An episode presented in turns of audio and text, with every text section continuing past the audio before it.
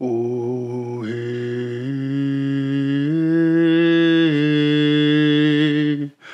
wahimu.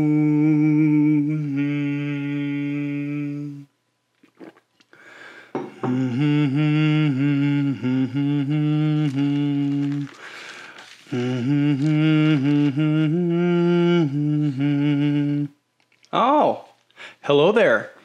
I'm Mitch, and welcome to It's Lit with Mitch. I read powerful literature out loud, beginning to end. Throughout, I pause to react, make commentary, and generally think out loud. Sometimes I'll make good jokes. Mostly, they'll probably be bad jokes. Always, though, I seek to expand my knowledge base and understanding of topics with which I'm not as familiar as I'd like to be. As this is the first episode ever, I reserve the first five or ten minutes for setting this up for you all. I'm gonna do just exactly what I said a second ago, which is I'm gonna read a book out loud, beginning to end, pausing to react to what I'm reading, making commentary about it, and generally think and process what I'm reading out loud. Why on earth is this guy doing this? One might ask. Um, well, because I want to.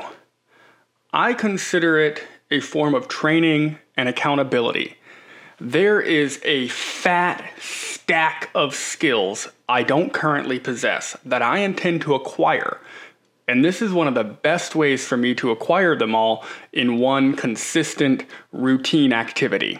To be clear, so there's no misunderstanding, I'm doing this for myself and for my benefit. I decided the first book I should read out loud will be the Holy Bible. After consulting with a few good friends, I chose the New Living Translation.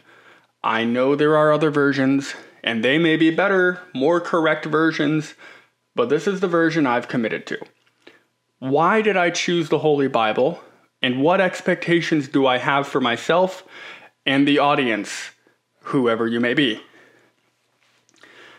I chose the Bible for a few good reasons. The first is that I've never read it. I'm not going to necessarily hold that as a rule moving forward, but for my first season, it felt valuable.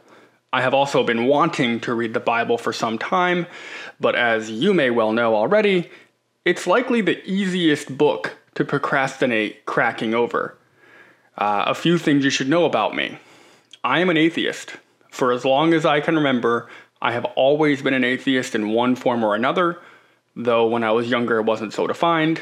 Suffice it to say, suffice it to say, I I just have certainly never believed in God in that in, in any real sense. For a long time, from my like mid-teens to roughly my mid-twenties, I was like an intransigent and militant atheist. Uh, what does that mean?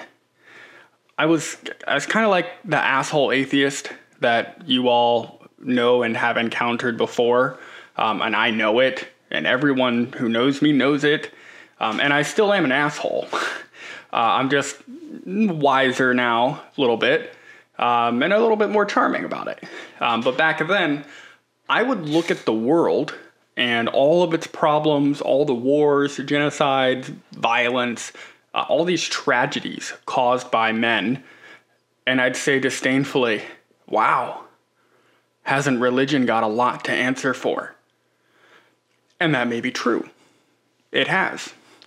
But over the last few years, my perspective has evolved a little and shifted, and I'm sure we'll get into this over the next several months of this read, however long it takes us, because I'm going to read the Bible out loud, and it's going to take a long time.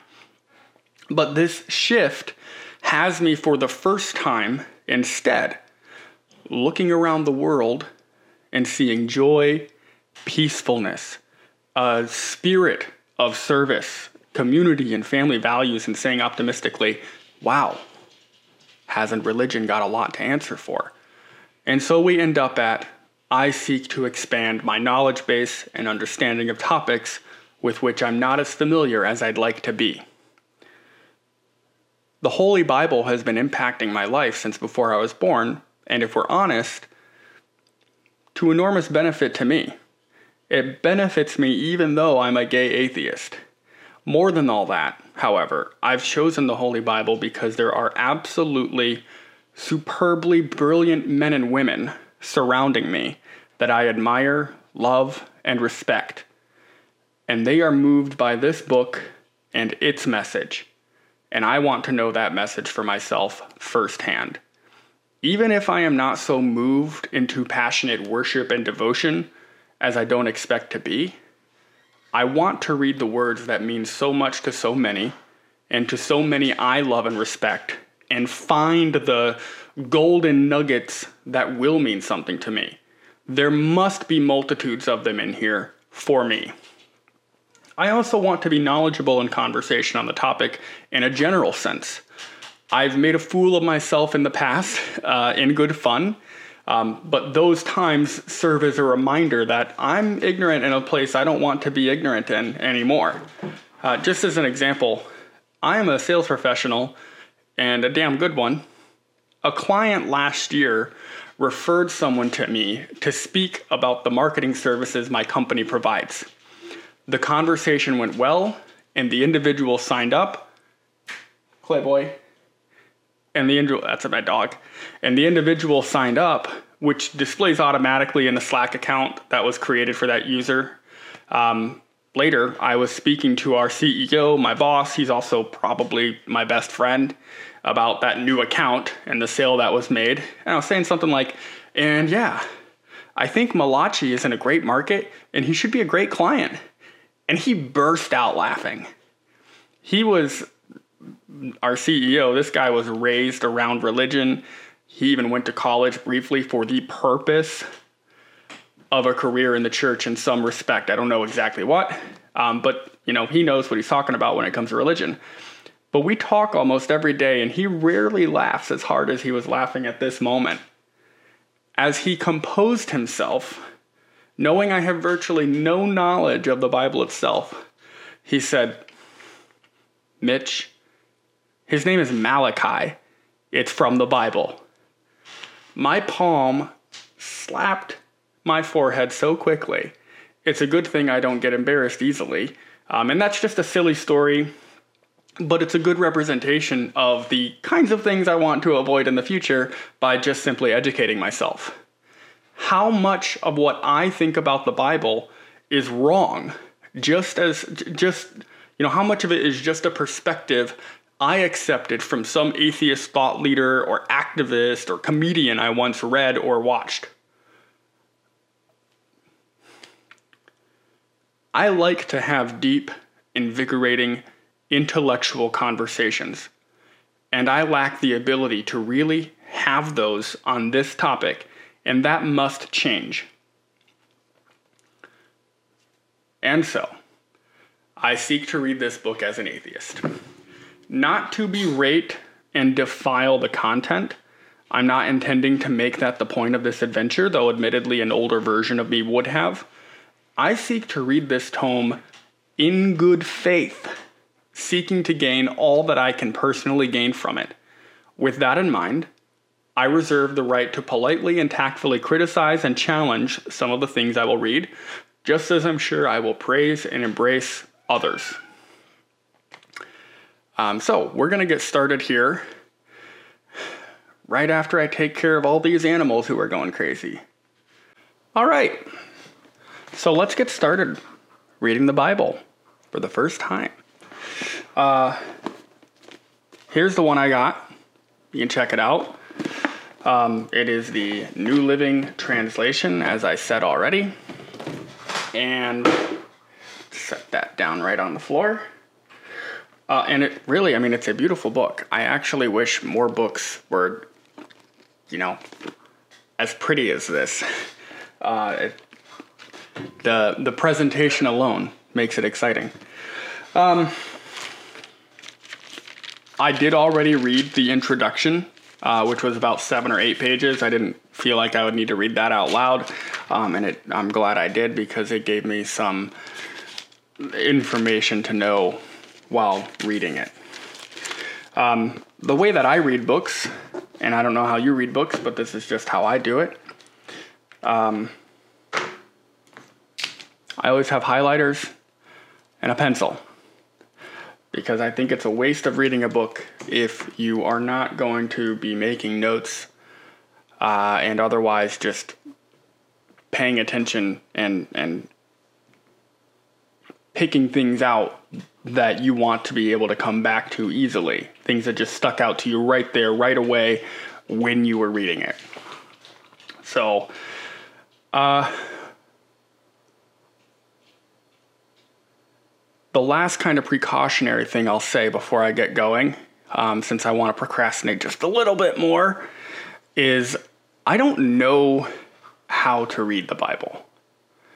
Um, I do know that it's written in such a way that it actually lends itself to be read out loud or to be spoken word.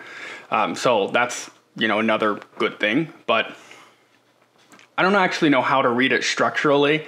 Uh, and that will probably be pretty obvious until people start emailing me and giving me tips on this stuff. So, uh, forgive me my ignorances. I'm trying. So, with that said, we're going to start right at the beginning. Cheers. That's coffee. The Holy Bible, written by God. All right, Genesis. The account of creation. In the beginning, God created the heavens and the earth. Thank God. The earth was formless and empty, and darkness covered the deep waters. And the Spirit of God was hovering over the surface of the waters. Then God said, Let there be light, and there was light. And God saw that the light was good. And then he separated the light from the darkness. God called the light day, and the darkness night. And evening passed and morning came, marking the first day. Then God said, Let there be a space between the waters, to separate the waters of the heavens from the waters of the earth. And this is what happened. God made this space to separate the waters of the earth from the waters of the heavens. God called this space sky. And evening passed and morning came, marking the second day. Then God said, Let the waters beneath the sky flow together into one place, so dry ground may appear. And that is what happened.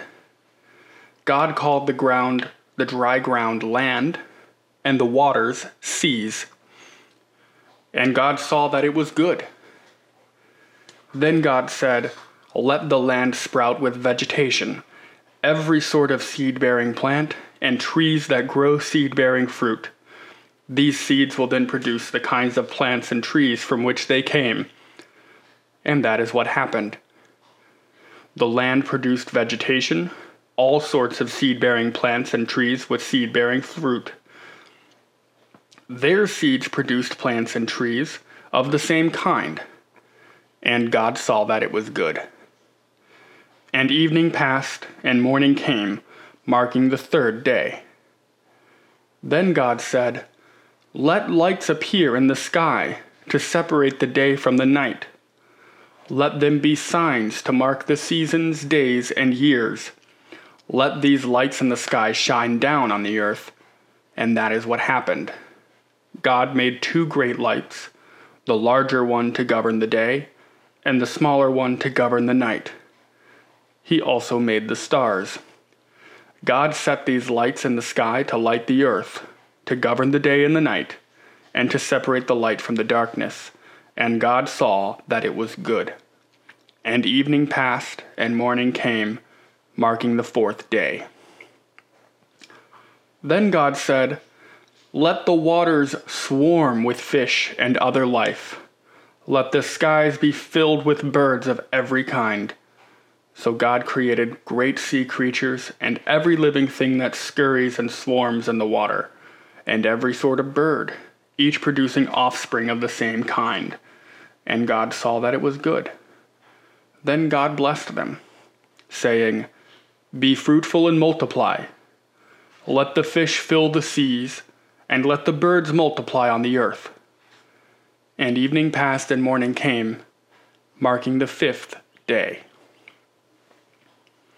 Then God said, Let the earth produce every sort of animal, each producing offspring of the same kind livestock, small animals that scurry along the ground, and wild animals. And that is what happened. God made all sorts of wild animals, livestock, and small animals, each able to produce offspring of the same kind. And God saw that it was good. Then God said, Let us make human beings in our image to be like us. They will reign over the fish in the sea, the birds in the sky, the livestock, all the wild animals on the earth, and the small animals that scurry along the ground.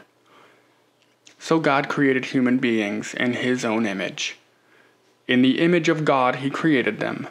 Male and female, he created them. Then God blessed them and said, Be fruitful and multiply. Fill the earth and govern it.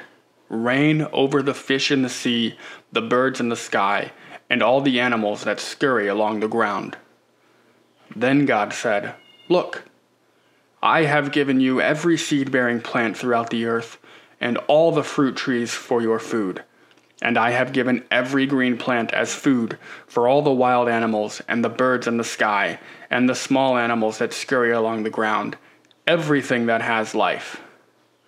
And that is what happened. Then God looked over all he had made, and he saw that it was very good. And I agree. All that is very good. And evening passed and morning came, marking the sixth day. So the creation of the heavens and the earth and everything in them was completed. On the seventh day, God had finished his work of creation, so he rested from all of his work. And God blessed the seventh day and declared it holy because it was the day when he rested from all his work of creation. This is the account of the creation of the heavens and the earth. The man and woman in Eden. When the Lord God made the earth and the heavens, neither wild plants nor grains were growing on the earth, for the Lord God had not yet sent rain to water the earth, and there were no people to cultivate the soil. Instead, springs came up from the ground and watered all the land. Then the Lord God formed the man from the dust of the ground. He breathed the breath of life into the man's nostrils, and the man became a living person. Then the Lord God planted a garden in Eden in the east, and there he placed a man he had made. The Lord God made all sorts of trees grow up from the ground trees that were that was my highlighter cap that I was fidgeting with. Trees that were beautiful and that produced delicious fruit. In the middle of the garden, he placed the tree of life and the tree of the knowledge of good and evil. Well, that sounds like foreshadowing to me. A river flowed from the land of Eden, watering the garden and then dividing into four branches. The first branch, called the Pish, the Pish, Pishon, Pishon, is where you get to laugh at me. The first branch, called the Pishon, flowed around the entire land of Havilah, where gold is found. The gold of that land is exceptionally pure. Aromatic resin and onyx stone are also found there. The second branch, called the Gihon, flowed around the entire land of Cush. The third branch, called the Tigris, flowed east of the land of Asshur. The fourth branch is called the Euphrates. The Lord God placed the man in the Garden of Eden to tend and watch over it. But the Lord God warned him You may freely eat the fruit of every tree in the garden, except the tree of the knowledge of good and evil. If you eat its fruit, you are sure to die. That sounds like it's an important thing. That sounds important, so we're going to just highlight that. I mean, I know generally the story already, but that sounds like it's an important part.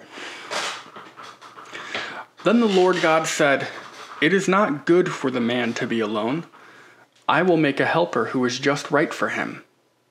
So the Lord God formed from the ground all the wild animals and all the birds in the sky.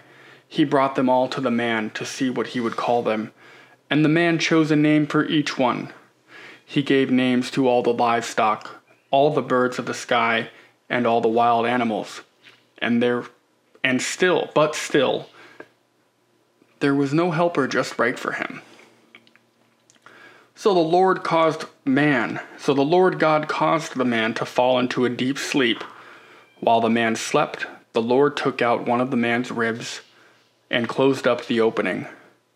Then the Lord God made a woman from the rib, and he brought her to the man.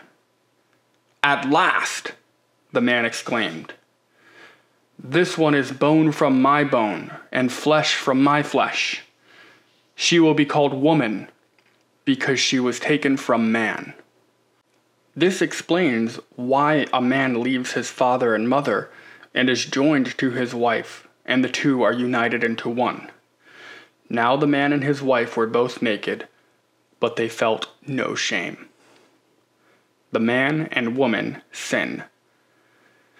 The serpent was the shrewdest of all the wild animals the Lord God had made. One day he asked the woman, did God really say you must not eat the fruit from any of the trees in the garden? Of course we may eat fruit from the trees in the garden, the woman replied. It's only the fruit from the tree in the middle of the garden that we are not allowed to eat. God said, You must not eat it or even touch it. If you do, you will die. You won't die, the serpent replied to the woman. God knows that your eyes will be opened as soon as you eat it, and you will be like God, knowing both good and evil. The woman was convinced. She saw that the tree was beautiful and its fruit looked delicious, and she wanted the wisdom it would give her. So she took some of the fruit and ate it. Then she gave some to her husband, who was with her, and he ate it too. At that moment, their eyes were opened, and they suddenly felt shame at their nakedness. So they sewed fig leaves together to cover themselves. When the cool evenings when the cool evening breezes were blowing, the man and his wife heard the Lord God walking about in the garden. So they hid from the Lord God among the trees. Then the Lord God called to the man, Where are you? He replied, I heard you walking in the garden, so I hid. I was afraid because I was naked. Who told you that you were naked? the Lord God asked. Have you eaten from the tree whose fruit I commanded you not to eat? The man replied, It was the woman you gave me who gave me the fruit, and I ate it. Then the Lord God asked the woman, What have you done? The serpent deceived me, she replied. That's why I ate it. Then the Lord God said to the serpent, Because you have done this, you are cursed more than all animals, domestic and wild. You will crawl on your belly, groveling in the dust as long as you live. And I will cause hostility between you and the woman, and between your offspring and her offspring. He will strike your head, and you will feel and you will strike his heel. And I will cause hostility between you and the woman, and between your offspring and her offspring. He will strike your head, and you will strike his heel. Then he said to the woman, I will sharpen the pain of your pregnancy. Ouch! And in pain you will give birth and you will desire to control your husband, but he will rule over you. And to the man he said, Since you listened to your wife and ate from the tree whose fruit I commanded you not to eat, the ground is cursed because of you. All your life you will struggle to scratch a living from it. It will grow thorns and thistles for you, though you will eat of its grains. By the sweat of your brow will you have food to eat until you return to the ground from which you were made for you were made from dust, and to dust you will return. There's something, that's something important right there.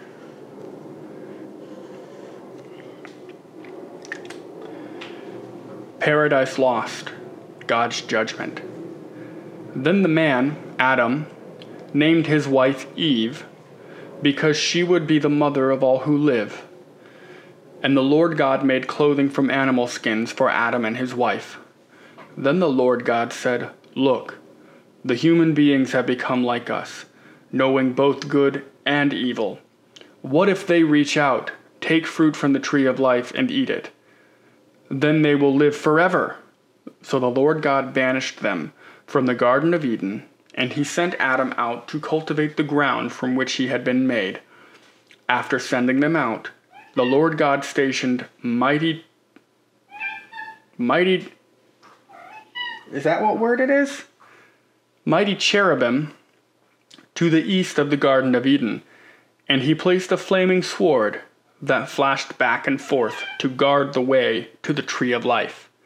Of course, all of my animals want my attention when I'm trying to just read a book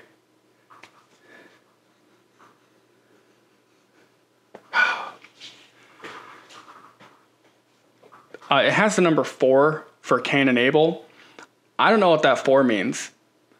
Um, like, is it book four? Is it chapter four? I think it's chapter, probably chapter four of the book of Genesis. All right. Cain and Abel. Now Adam had sexual relations with his wife Eve, and she became pregnant. When she gave birth to Cain, she said, with the Lord's help, I have produced a man. Later, she gave birth to his brother and named him Abel. When they grew up, Abel became a shepherd while Cain cultivated the ground. When it was time for harvest, Cain presented some of his crops as a gift to the Lord. Abel also brought a gift, the best portions of the firstborn lambs from his flock. The Lord accepted Abel and his gift, but he did not accept Cain and his gift. This made Cain very angry, and he looked dejected. Why are you so angry? the Lord asked Cain. Why do you look so dejected? You will be accepted if you do what is right.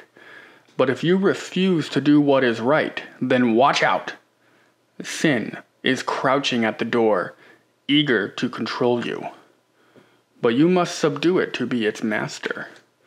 That is some interesting stuff right there. Sin is crouching at the door, eager to control you, but you must subdue it and be its master. One day, Cain suggested to his brother, Let's go out into the fields. And while they were in the field, Cain attacked his brother Abel and killed him. Afterward, the Lord asked Cain, Where is your brother? Where is Abel? I don't know, Cain responded. Am I my brother's guardian? But the Lord said, What have you done? Listen, your brother's blood cries out to me from the ground. Now you are cursed and banished from the ground, which has swallowed your brother's blood.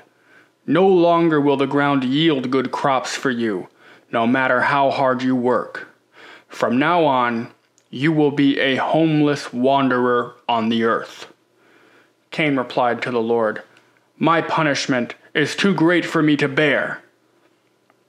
You have banished me from the land and from your presence. You have made me a homeless wanderer. Anyone who finds me will kill me. The Lord replied, No. For I will give a sevenfold punishment to anyone who killed you. Then the Lord put a mark on Cain to warn anyone who might try to kill him. So Cain left the Lord's presence and settled in the land of Nod, east of Eden.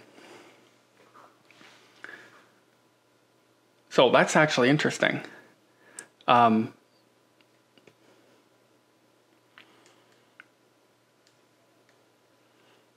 that's very interesting. I'm gonna. This is an iterative iterative process. Um, reading this and kind of thinking about how to react, but uh,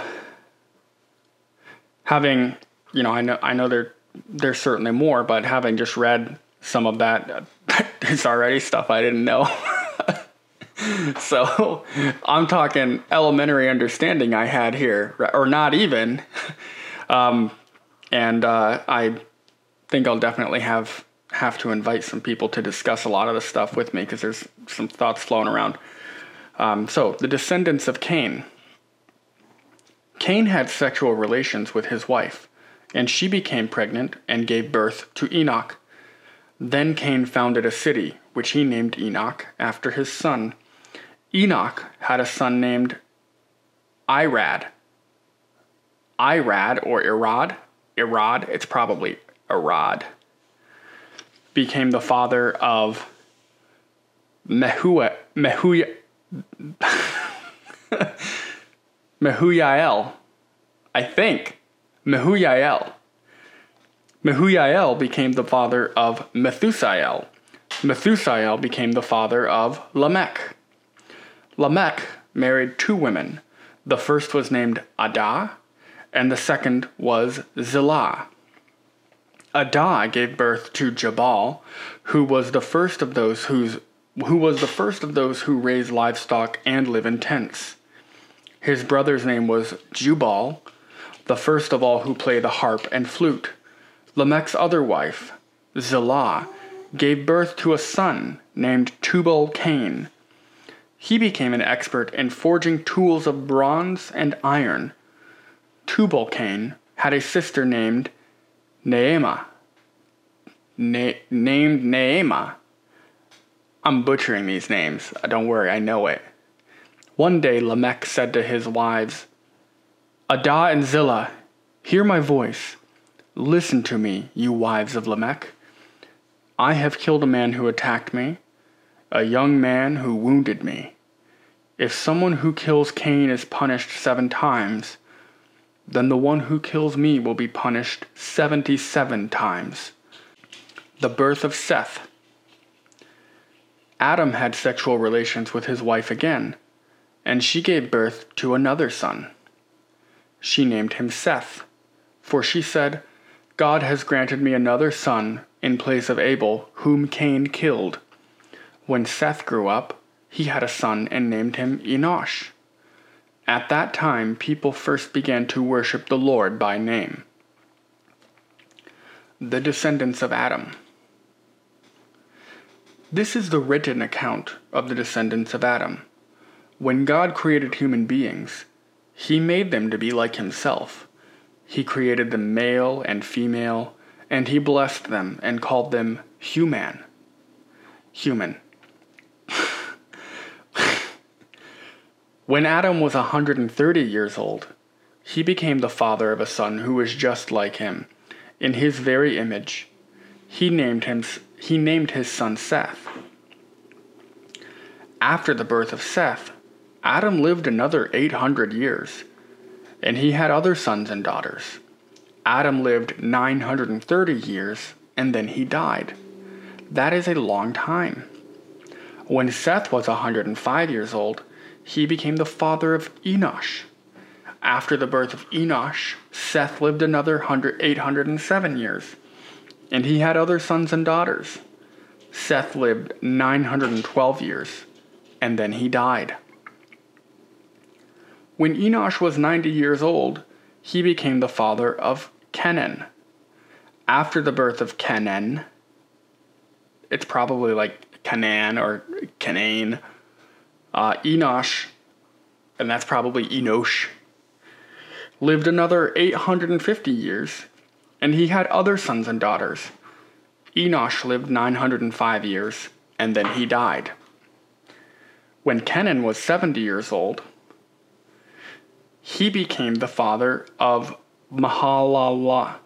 Mahalalel. Mahalalel. Mahalalel. Yeah. After the birth of Mahalalel. Mahalalel.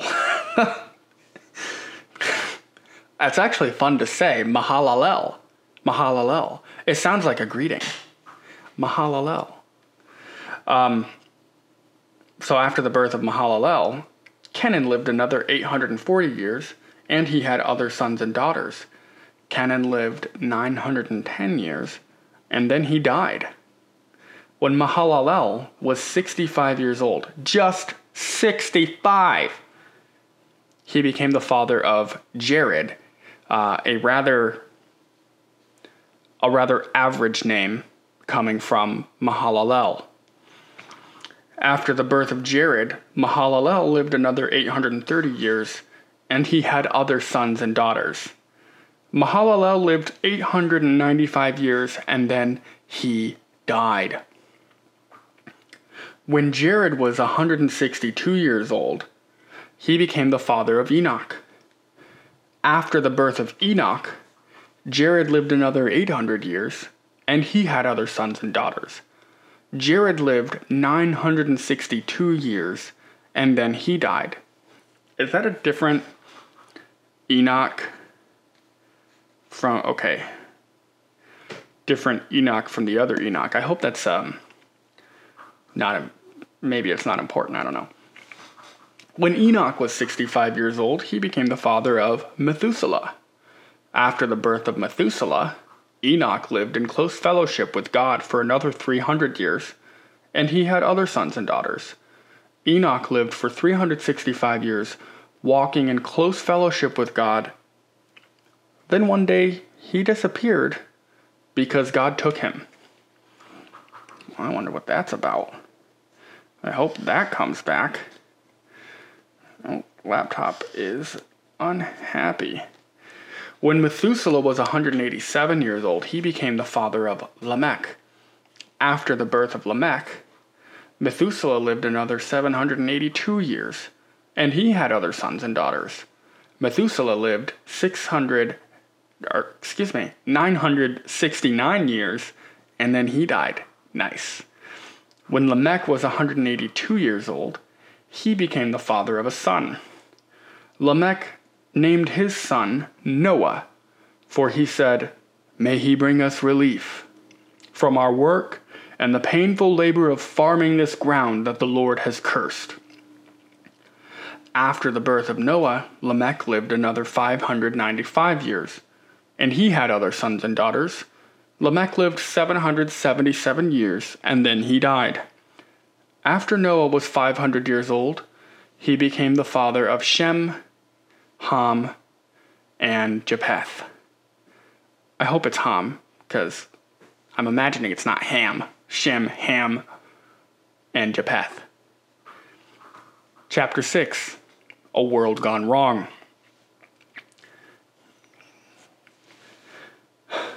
Then the people began to multiply on the earth, and daughters were born to them. The sons of God saw the beautiful women and took any they wanted as, they, as their wives. Then the Lord said, My spirit will not put up with humans for such a long time. I get it, man. For they are only mortal flesh. In the future, their normal lifespan will be no more than 120 years. In those days, and for some time after, giant Neph- Nephilites, giant Nephilites lived on the earth. For whenever the sons of God had intercourse with women, they gave birth to children who became the heroes and famous warriors of ancient times. The Lord observed the extent of human wickedness on the earth, and he saw that everything, and he saw that everything they thought or imagined was consistently and totally evil. So the Lord was sorry he had ever made them and put them on the earth. It broke his heart. And the Lord said, I will wipe this human race I have created from the face of the earth. Yes, and I will destroy every living thing, all the people, the large animals, the small animals that scurry along the ground, and even the birds of the sky. I am sorry I ever made them. But Noah never found, but Noah found favor with the Lord. That's actually pretty harsh. That is really harsh.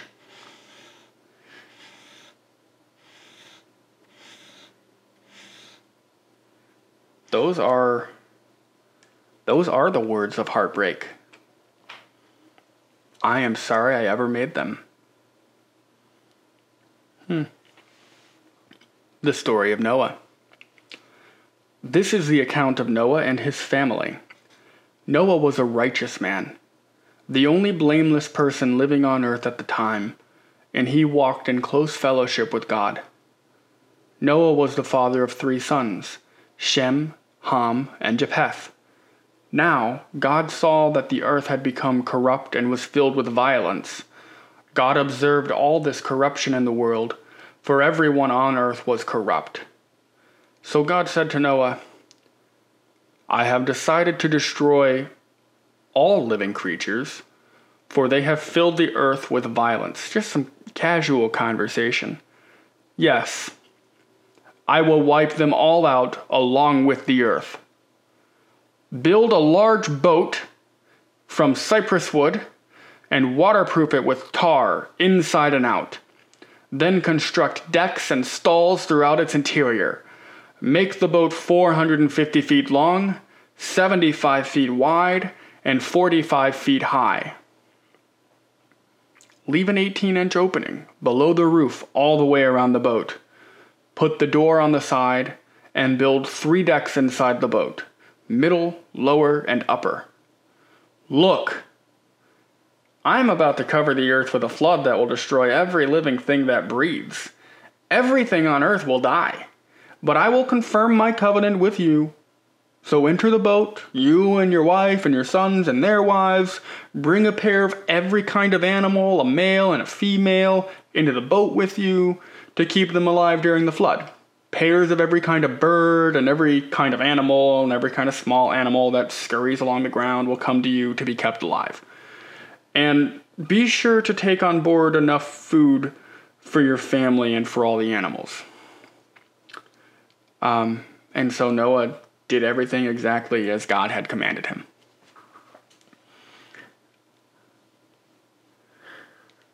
Noah had it like he had a real good relationship with this guy. I mean, look how open God is with him. Chapter 7 The flood that covers the earth.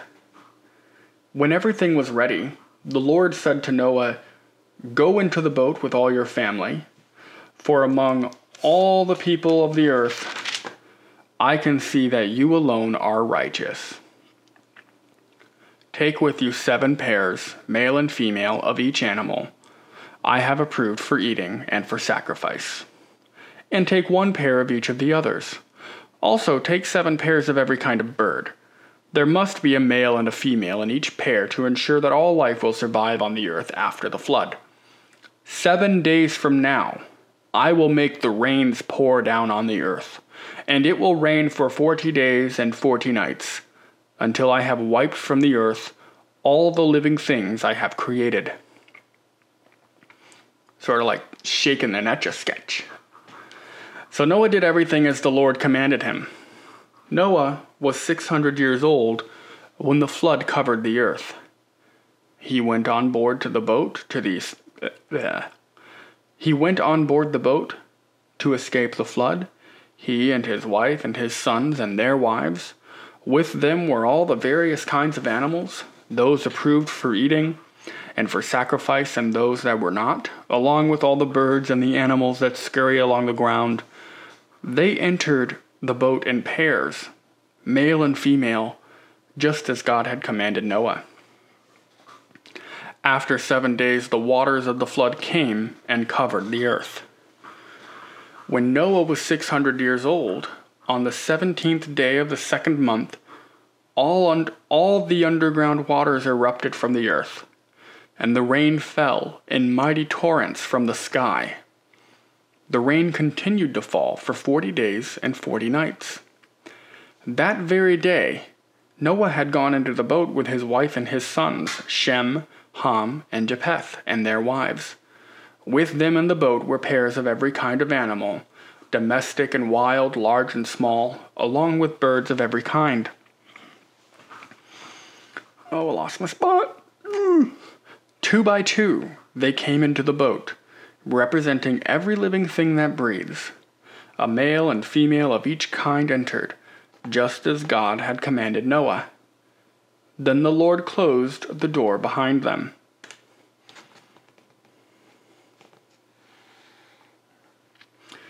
I also wonder about um, pausing here for a second.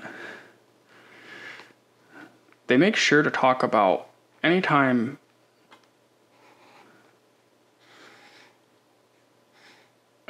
I'm ignorant, but anytime they talk about small animals, they always say small animals that scurry along the ground.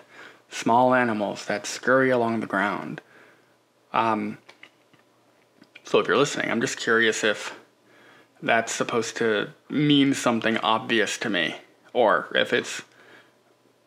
I mean, it's it's redundant. It's being said over and over, so I'm, you know, I'm almost certain that it's supposed to mean something. There's a reason why small animals uh, are described as scurrying along the ground.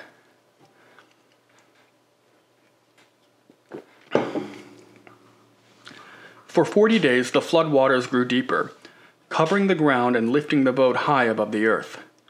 As the waters rose higher and higher above the ground, the boat floated safely on the surface.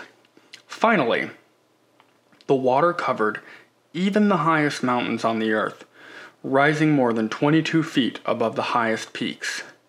All the living things on earth died birds, domestic animals, wild animals, small animals that scurry along the ground, and all the people. Everything that breathed and lived on dry land died. People, livestock,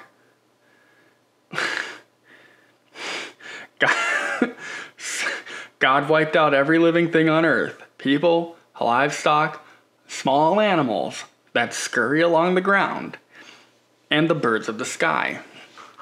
All were destroyed.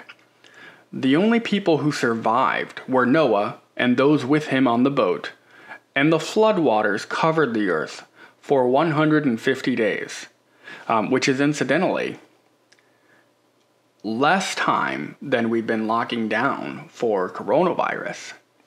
Hmm. The flood recedes. Some of you are thinking that's just totally irrelevant, Mitchell. Um, and it might be. But God remembered Noah. The flood recedes, chapter 8. But God remembered Noah and all the wild animals and livestock with him in the boat. He sent a wind to blow across the earth, and the flood waters began to recede the underground water stopped flowing, and the torrential rains from the sky were stopped, so the floodwaters gradually receded from the earth. After 150 days, exactly five months from the time the flood began, the boat came to rest on the mountains of Ararat. Two and a half months later, as the waters continued to go down, other mountain peaks became visible. After another forty days, Noah opened the window he had made in the boat and released a raven. The bird flew back and forth until the floodwaters on the earth had dried up. He also released a dove to see if the water had receded and it could find dry ground. But the dove could find no place to land because the water still covered the ground. So it returned to the boat, and Noah held out his hand and drew the dove back inside. After waiting another seven days, Noah released the dove again. This time the dove returned to him in the evening with a fresh olive in its beak. Then Noah knew that the floodwaters were almost gone. He waited another seven days and then released the dove again. This time it did not come back. Noah was now 601 years old. On the first day of the new year, ten and a half months after the flood began, the floodwaters had almost dried up from the earth. Noah lifted back the covering of the boat and saw that the surface of the ground was drying. Two more months went by, and at last the earth was dry. Then God said to Noah, Leave your boat, all of you, you and your wife and your sons and their wives. Release all the animals, the birds, the livestock, and the small animals that scurry along the ground, so they can be fruitful and multiply throughout the earth. So Noah and his wife and his sons and their wives left the boat. And all the large and small animals and birds came out of the boat pair by pair. It's safe to say, everything else on the planet missed the boat. Huh.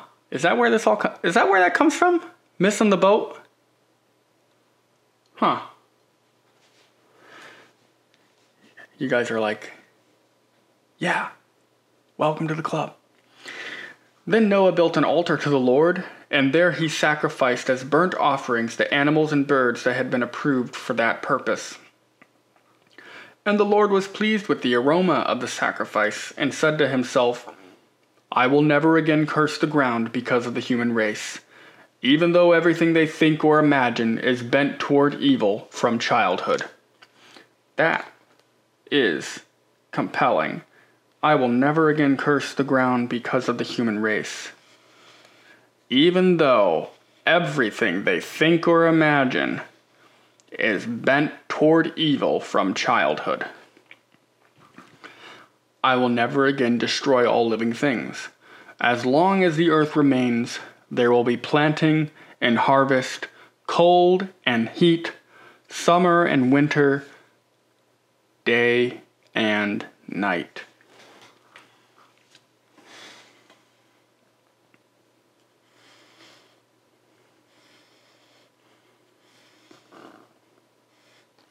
I just wanted to highlight that section because I find that kind of compelling.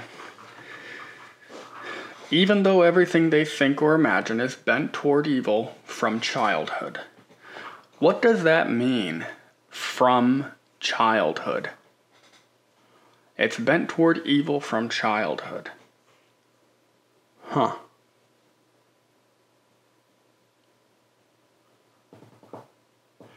Chapter 9, we'll move along.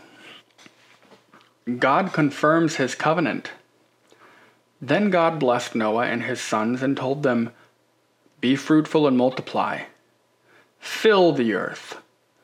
All the animals of the earth, all the birds of the sky, all the small animals that scurry along the ground, and all the fish in the sea will look on you with fear and terror.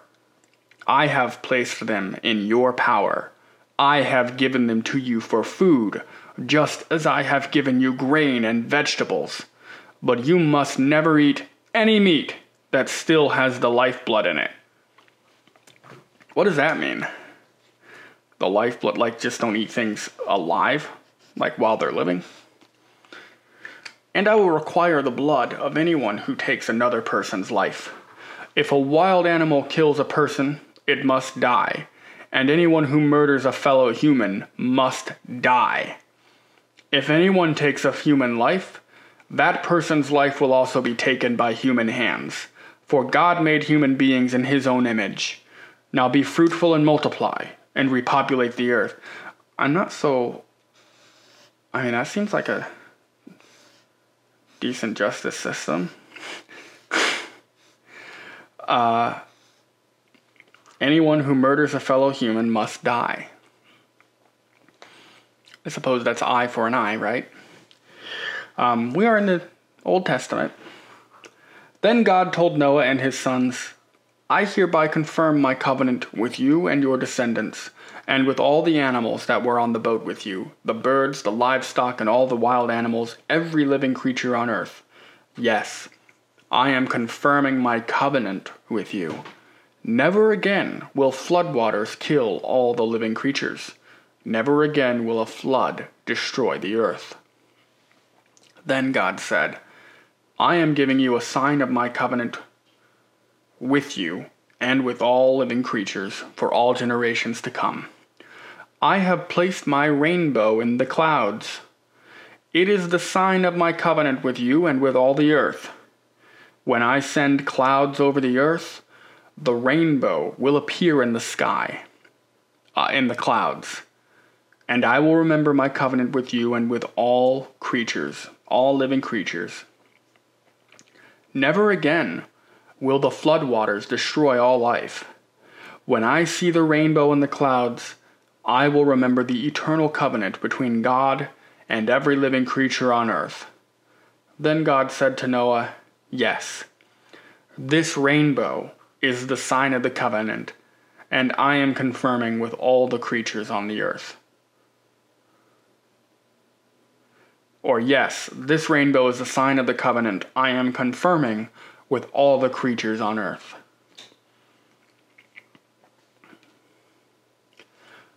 Noah's sons. The sons of Noah, who came out of the boat with their father, were Shem, Ham, and Japheth. Ham is the father of Canaan. I think it's Canaan. From these three sons of Noah came all the people who now populate the earth after the flood. Noah began to cultivate the ground, and he planted a vineyard. One day he drank some wine he had made, and he became drunk and lay naked inside his tent. Ham, the father of Canaan, saw that his father was naked and went outside and told his brothers. Then Shem and Japheth took a robe, held it over their shoulders, and backed into the tent to cover their father.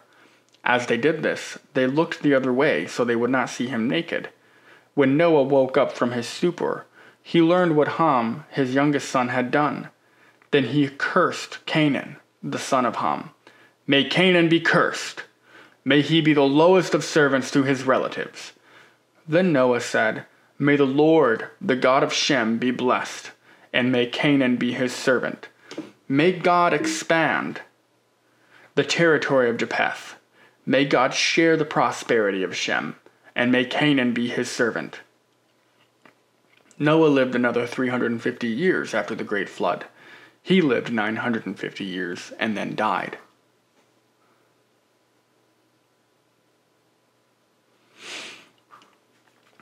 And I think that's where we're going to end it today. Uh, just, just shy. We're on chapter 10 of the book of Genesis now. And so, one of the things I'm thinking one, well, seems like an overreaction. Um, why would Noah be so upset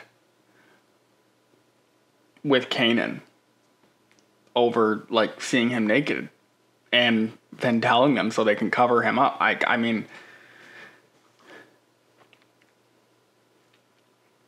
seems like an overreaction. You're telling me for the 150 days on that boat in close quarters, none of them saw each other naked, even once? Did I mean was this a luxury cruise liner? Did they all have like their own rooms? Just some questions. I will see you next time.